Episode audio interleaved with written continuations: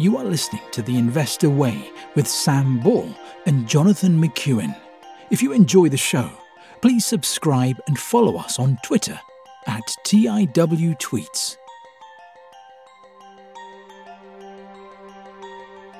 Hello, welcome to Investor Way with me, Sam Ball. It's the 30th of October 2023, and I'm joined by my co host, John McEwen. In this week's episode, we'll be discussing Barclays, Unilever, Lloyds, Reckitt Benckiser, NatWest, and our US company of the week is Coca Cola. John, should I start off our banking bonanza with Barclays? yes, go ahead, Sam. So, Barclays have come out with their Q3 results and they've reported third quarter income of 6.3 billion pounds, which is down 2% excluding the impact of last year's performance from the overissuance of securities. Performance was mixed across divisions, with growth from higher rates in the UK and rising US credit card balances more than offset by lower investment banking activity, consumers shopping for better deposit rates and ongoing mortgage headwinds. Profit before tax of 1.9 billion and a return on tangible equity of 11% were ahead of expectations, helped by losses for potential bad loans that were better than forecast capital levels remain at the top end of the target range, and the 750 million pound buyback announced at the half year results was completed in the quarter. The shares fell 6.7% on the results. So the net interest margin, which is the profitability of the borrowing and lending operations guidance, has been cut again. And the dip in UK deposits was worse than expected, which was one of the main reasons that the net interest margin has come down. The reason is that consumers are shifting to less profitable fixed term accounts or shopping around banks in search of better cash returns, a trend that's expected to continue. The mortgage market's also been a headwind for most banks, although it does look like trends are starting to improve. It's worth noting that Barclays is better diversified than most UK banks, as it's got still got the investment banking arm, which most of the other ones I think were forced to get rid of in 2008, and it's got sizable credit card business as well, which a lot of the others don't have. Arrears for UK cards are low, although there's been an uptick in the US, but levels remain in line with pre pandemic. In terms of the investment bank, fees continue to come under pressure as activity in the market remains subdued, and tough comparable periods mean that growth's unlikely in the current year. In terms of valuation, the business trades at a forward price to book of 0.35, and that compares to a 10 year average of 0.54 in terms of the price to earnings, it looks like it's at a P of 4.19 and the prospective yield is 6.8%, and that compares to a 10 year average of 4.1%. So it is incredibly cheap. I, I don't really like the industry. I find it very complicated. We've I've not gone into it. I'm not going to go into it in any of the three banks that I'll be covering, but there's all kinds of ratios and stuff that you need to look out for. You need to look at the sort of like the capital requirements and stuff like that that I, I just find too complicated. And then on top of that, I do think there is probably a bit more of a trend where people are switching towards other accounts. It's it's never been easier really to switch. I think it's a bit similar to the issue that Hargreaves Lansdown have got, where it's if, if anything, it's easier. I think. For example, I, I've my first bank account was with NatWest when I was 18. I've stayed with NatWest ever since. And then in the last year, I've opened a Chase account, which I'm now using for my everyday spending. So I still get paid into NatWest, but the money just immediately goes out into Chase just because I get I get better cash back and stuff on that. So yeah, I, I don't think it's a great environment for them at the minute. John, what are your thoughts on the results and the industry generally? I would say similar. I suppose the results probably aren't that surprising in the current conditions, particularly with Barclays being one of the three that has retained its investment bank, and that being, well, very low. We're not seeing many IPOs happening now. Difficult industry to understand, and it wouldn't be one that I'd be looking to put new money in. Right. Shall we move on to Unilever then? But we will be back to the banks very shortly. yes, exactly. So Unilever is the well, we've covered it lots of times on the show. It's the owner of Ben and Jerry's, Dove Soap, many other household names. They had their third quarter trading update out last week with reported third quarter sales of 15.2 billion euros, reflecting underlying sales growth of 5.2%, which was in line with expectations. Price hikes of 5.8% more than offset a 0.6% drop in the volumes. Unilever's largest brands drove performance, led by Dove, Hellmann's, Rexona, and Sunsilk. Ice cream was the only division to see a drop in underlying sales growth as consumers traded down from the premium offerings, and Europe saw unfavourable weather. The new chief executive provided further information on plans to drive growth forward, and there's set to be an increased focus on the 30 of the largest brands with an overarching goal of improving gross margins at the group level.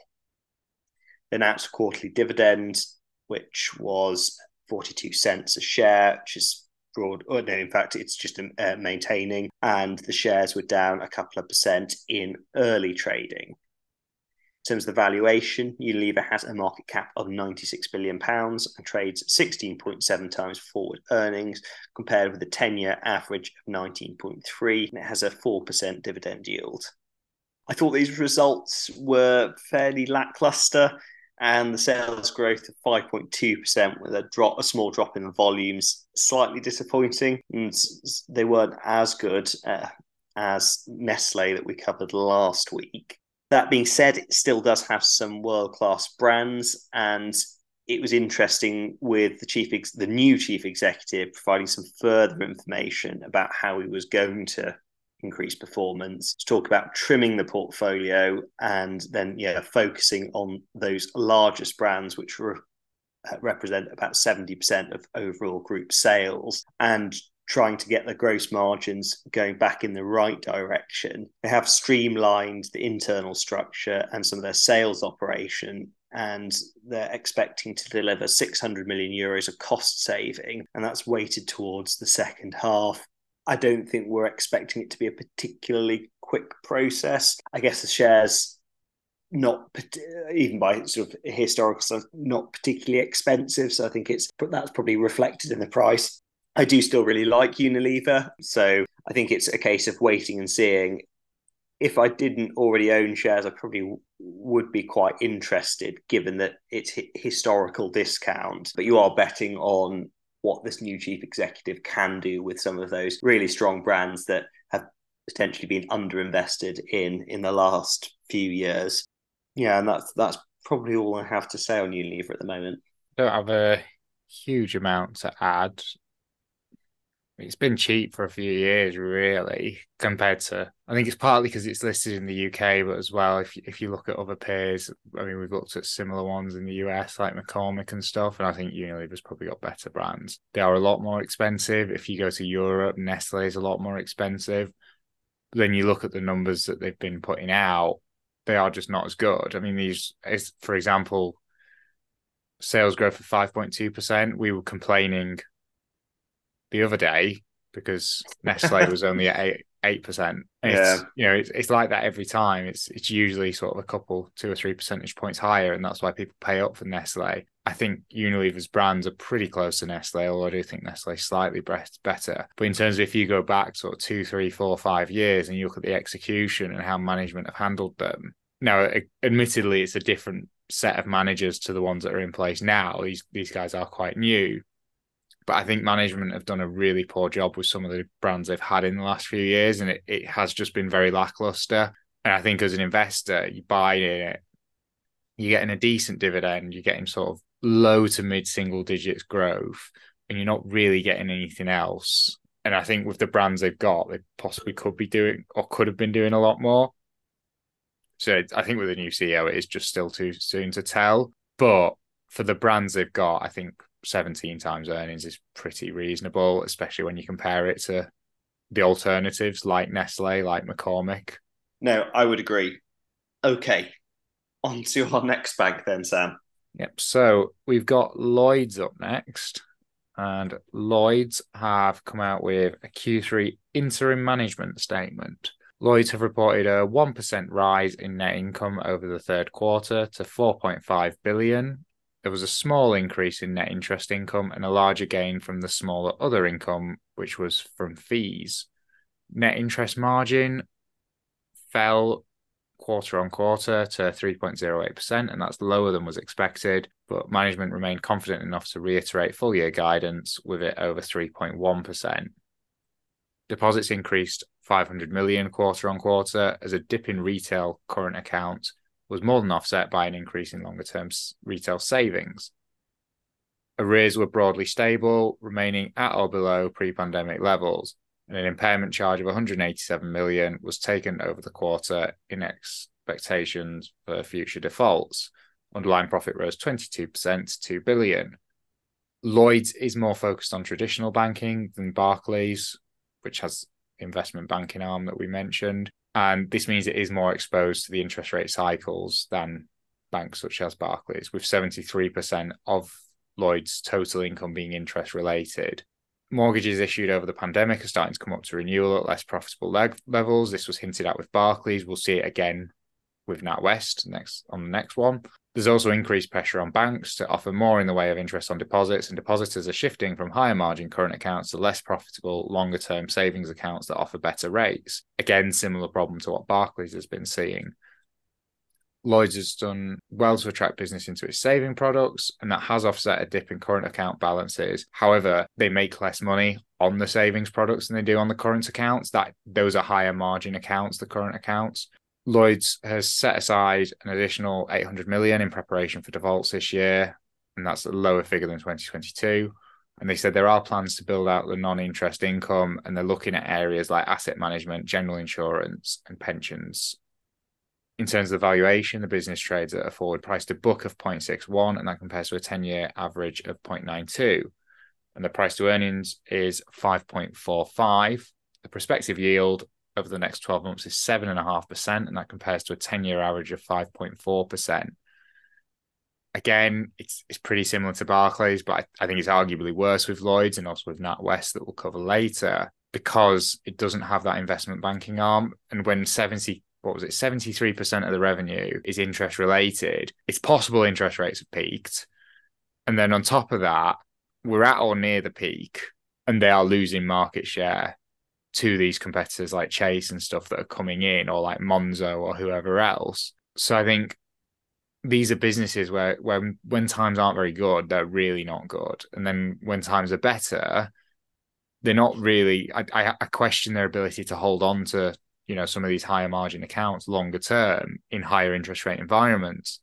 And then on top of that, you've got all the the mortgages that are coming up for renewal that they're going to be making less money on as they come up for renewal. So I just think it's not anything particular to Lloyd's. It just looks like an industry wide problem. And I think when we cover NatWest later, that will reinforce that. But it's not a business I'd be particularly keen to get into. I think I'd maybe consider one of the challenger banks, so like Monzo or something like that, just because there's a bit more growth and they're actually, you know, taking market share rather than trying to cling on to it.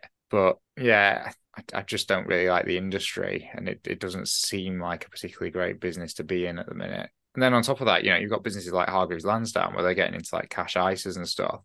I think if they can get into other business models, that's that does help. But I don't know. I mean, there's some stuff where I think with insurance where they've got a lot of information about you, they can probably do quite well with that. But then other stuff like pensions, would you want I don't know. I don't know how easy that is to get into and how easy of a market it is to crack. I think the good thing is they've got so many accounts that they can just offer it to. But I think there's there's some areas where it lends itself a lot better. I think if you see a little pop up on your Lloyd's in your current or savings account, it's like, would you, you know, would you like home insurance? They already know you've got a mortgage. It's it's quite easy to organize in the app. I can see people doing it. If it's like, oh, do you want us to manage your pension? Do you want us to manage your your ISA?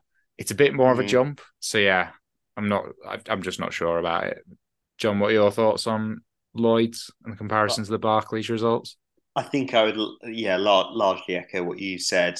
And it's also not that either of them are expensive. Lloyd's is a little bit more expensive than Barclays.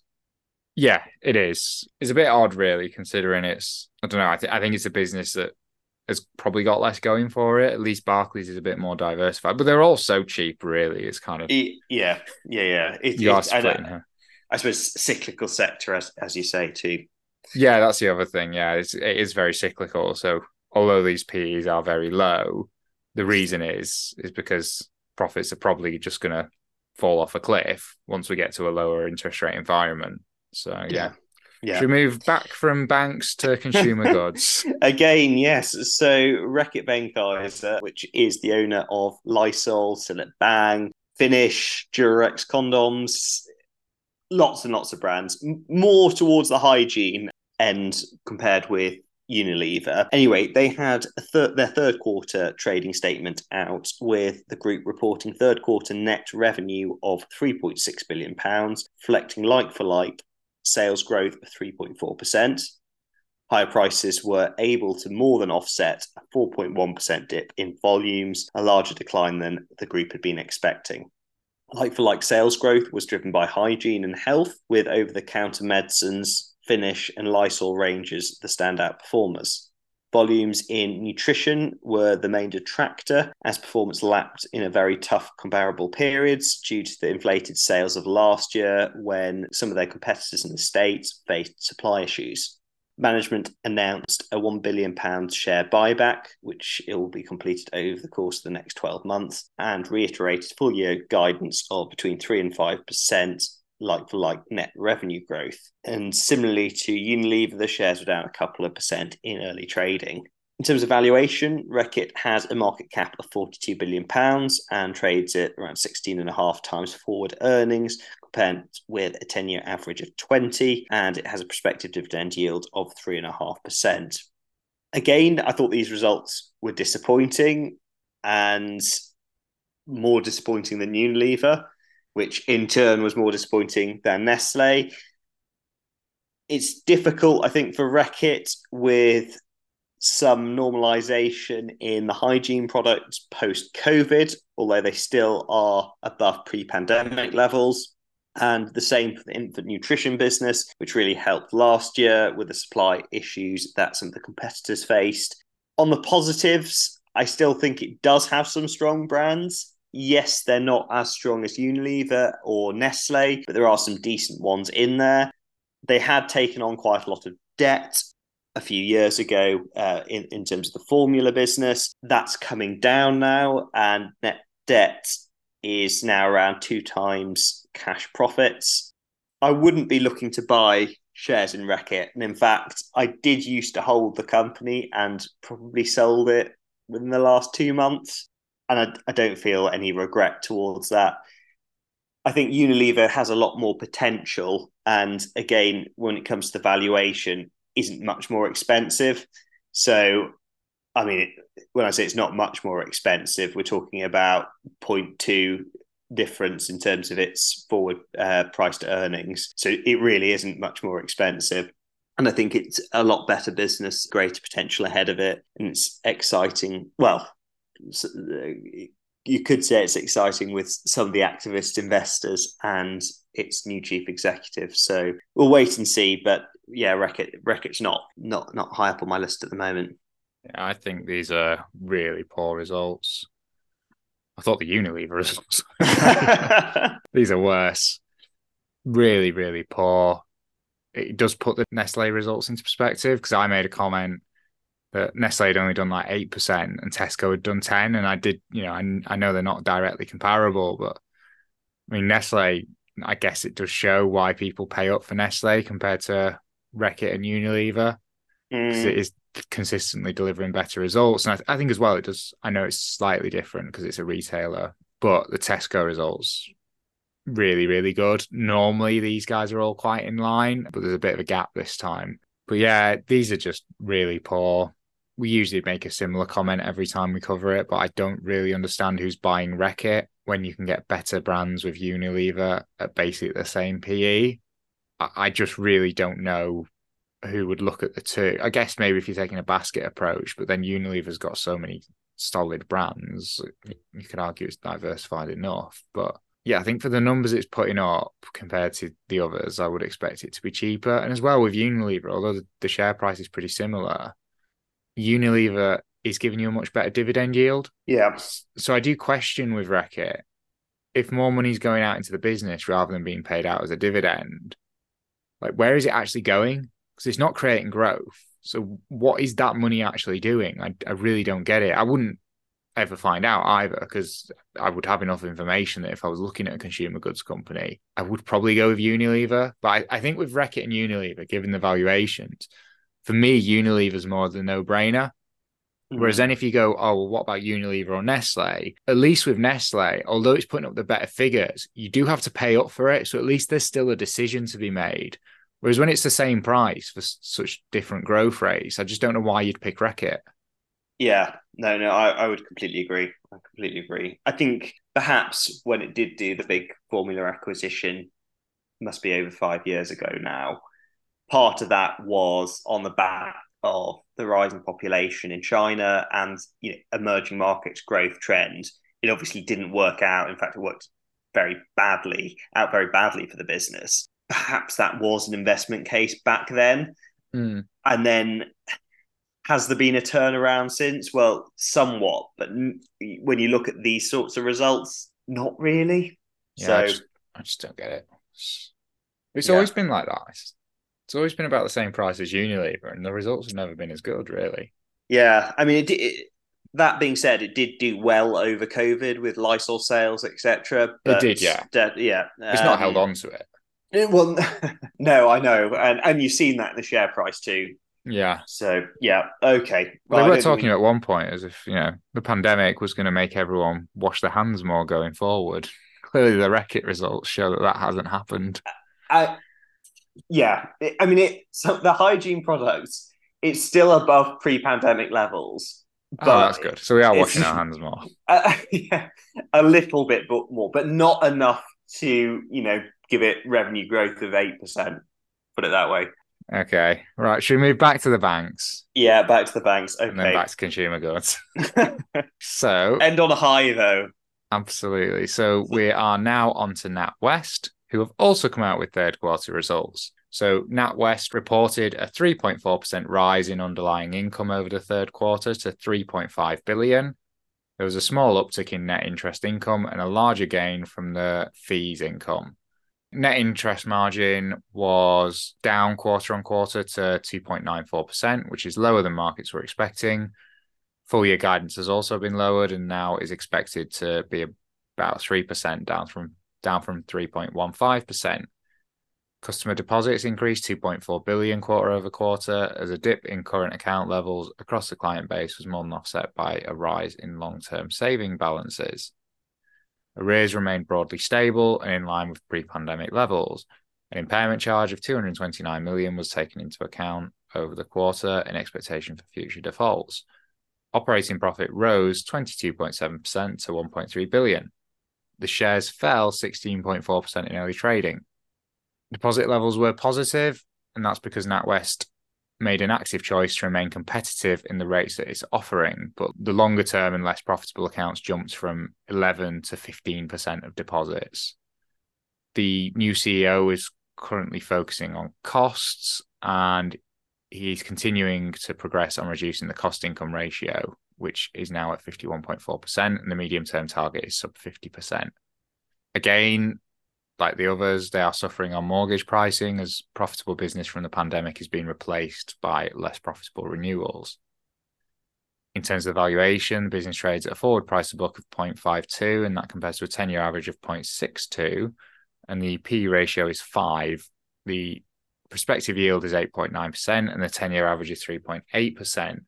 Pretty similar to the others, very similar to Lloyd's. They're, they're all seeing the same issue where people are switching to the higher the higher interest savings accounts. I think the reason they, they are incredibly cheap, they do have very good dividends. I think part of the reason they're so cheap is because a lot of the evidence from the results they're putting out tends to seems to suggest that they've already peaked for this cycle. And it wasn't a particularly long peak either. That being said, they are incredibly cheap. So Barclays 4.19 PE, Lloyd's 5.45, NatWest 5. You can really take your pick. They're all incredibly cheap, all very high dividends, but I just think in the long term, is it a business you'd want to own? I know I am repeating myself, but it is hard not to. the results are so similar. But I just think it's an industry that doesn't really have a huge amount going for it with the challenges coming in. The cycle hasn't been particularly long. Yeah, it's just it's not a business I'd be interested in. I'd maybe be interested in a Monzo, and I know I am repeating myself now. So, John, anything new to add? Unfortunately, not. So, moving on to Coke then. So, this is Daddy Coke, the big one listed in the US, they had their third quarter results out with revenue growing 11% on an organic basis, reaching $12 billion in the third quarter. Growth was driven by a 9% rise in prices and a 2% increase in volumes. Operating income came in at $3.3 billion in the third quarter, ignoring the effect of exchange rates and other items affecting comparability. There was a 13% increase in underlying operating profit.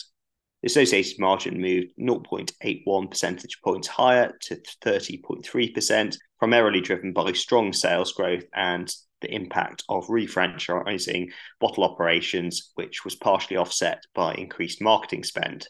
Year to date, cash flow improved by $636 million to $7.9 billion, and net debt improved from $25.1 billion to $20.8 billion. The company raised its full year organic revenue growth guidance from a range of between 8 and 9% to 10 and 11%. That's driven an un- improvement in underlying earnings per share guidance, which is now expected to grow between 13 and 14%, ignoring the impact of exchange rate and other items affecting comparability. And the shares were up a couple of percent in pre market trading. In terms of valuation, Coke has a market cap of $242 billion and trades at 19.6 times forward earnings, which is cheaper than its 10 year average of 22.2, and it has a prospective dividend yield of 3.5%. I mean, it's quite useful that we're covering the other two British consumer goods companies this week. I mean, Coke is one of well one of the biggest and the strongest consumer brands. You can see the quality of the brand and the business in these results, which are significantly better than the other two and even better than Nestle. And I think it's also important to remember that Coke does have a lot of other brands under the umbrella in the soft drinks market. And it's also interesting in the way that Coca Cola operates and rather like some of its competitors than investing itself in big manufacturing plants it partners with and then holds stakes in local bottling companies. So we've got uh, coca-cola hbc is one that we cover we've covered a few times. So that does help maintain its industry leading gross margins which are about at the 60% mark. So i think that's something that's unique as well as having one of the one of the strongest, if not the strongest brand in the world. So yeah, I think these very impressive results. And again, it's not that expensive for the quality of the business. I guess with all of these things, it would be look looking to the growth, given that you'd think that Coca Cola is quite saturated, but it can always add to its portfolio. And Coca Cola, the, the core products, continues to sell incredibly well. So yeah, fantastic company. Remember what the Pepsi figures were like? I feel like these are a bit better. So, for comparison, PepsiCo, which we covered the other week, grew organically by 8.8% to $23.5 billion. And in terms of the, uh, the volumes, they were flat for the beverage and food was down 1.5%. So that tells you what the market thinks about a brand is, doesn't it? It does. And from a valuation point of view, mm. they are actually very similarly priced. So forward price to earnings for PepsiCo is 20.4. So it's a little bit more expensive, but very, very small. And Coke traditionally, well, in fact, they're, they're broadly similar in terms of what they've traded at over the last 10 years. Dividends slightly higher with Coke as well. Yeah, so I mean that speaks for itself. I think also when you compare it to the Unilever and the Reckitt, particularly the Reckitt. I mean, Reckitt, obviously, I, I, don't think anyone would try and make the argument that Cillit Bang is comparable to Coca Cola as a brand. But, you know, they increased prices and had a 4.1% drop in volume. Coca Cola have increased prices 9% and volumes have grown 2%. It's just fantastic. By far the best results, I think, this week, but not had a huge amount of competition. Fantastic, fantastic brand don't know if I'd want to pay 20 times earnings for it because I just don't see where the growth comes from. It's already pretty saturated. But that being said, they've grown revenue 11%. So it's obviously coming from somewhere. But most of that's price rises and they won't be able to raise prices 9%. I mean, they can raise prices at or slightly above inflation, but they can't go much beyond that, I don't think. So I would question where the growth comes from because I think everyone knows what Coca Cola is. I think everyone knows where to get it. I think, you know, if there's a business that's hit saturation, it's got to be Coca Cola. I think if I did want exposure to it, which I possibly would because it is a fantastic brand, I would rather pay for one of the the bottling partners like Coca Cola HBC, which we've covered before, or maybe Coca Cola FEMSA, which we've also covered once before, and that's the Latin American Coca Cola. So I just think with those, at least you're getting exposure to markets that will possibly be growth markets rather than saturated markets, but you're still getting the benefit of that Coca Cola brand. I suppose they, I wouldn't disagree with you, but come with a little bit more volatility there. They do, yes, but that's the price you pay, isn't it? it, it is. It is absolutely. Of the six businesses we covered this week, Barclays, Unilever, Lloyds, Reckitt Benckiser, NatWest, and Coca Cola. Which one do you like the most, and which one do you like the least? I would have to say Unilever. I like. Well, like the most, it would be Coca Cola, probably. But in terms of the valuation and I think the growth ahead in the near term, I would go for Unilever like the least between NatWest and Reckitt, I think. So my most, I think, probably Unilever. I think Coca Cola's a better business and it's got the better results, and it's not a huge amount in the valuation. The reason I would go with Unilever is I don't feel like I think the current management and previous management weren't able to do this, but you'd hope current management can do a lot more with some of the brands that Unilever has, in which case it could be a bit of a sleeping giant. And if you got that and it was then, say, re rated to Nestle PE figures, you could probably do a lot better as an investor than you would with Coca Cola. I think with Coca Cola, there's not really much for them to do. It's it's a fantastic business, but I, I it's one of those businesses where I think I could quite easily run it. And that's that's not a criticism of the management, but it's like what do you actually need to do really? It is a business that probably runs itself. Mm. Whereas with Unilever, I think if you're going in there as CEO at the minute, you've got quite a lot of work to do. Yeah. Least favourite, probably Lloyds or NatWest. I don't think there's a huge amount between them for me. Barclays would just edge it because it's got the investment banking side, but I wouldn't buy any of the three anyway because they just go in the too hard pile and I don't like the industry. So. Okay. Well, on that note, thank you very much for listening, and we'll see you again next week. See you next week. Thank you for listening to The Investor Way. To get in touch, please follow us on Twitter at TIWTweets. This podcast is for entertainment purposes only and does not constitute financial advice. Neither Sam nor Jonathan are financial advisors. For investment advice, please consult professional advisors.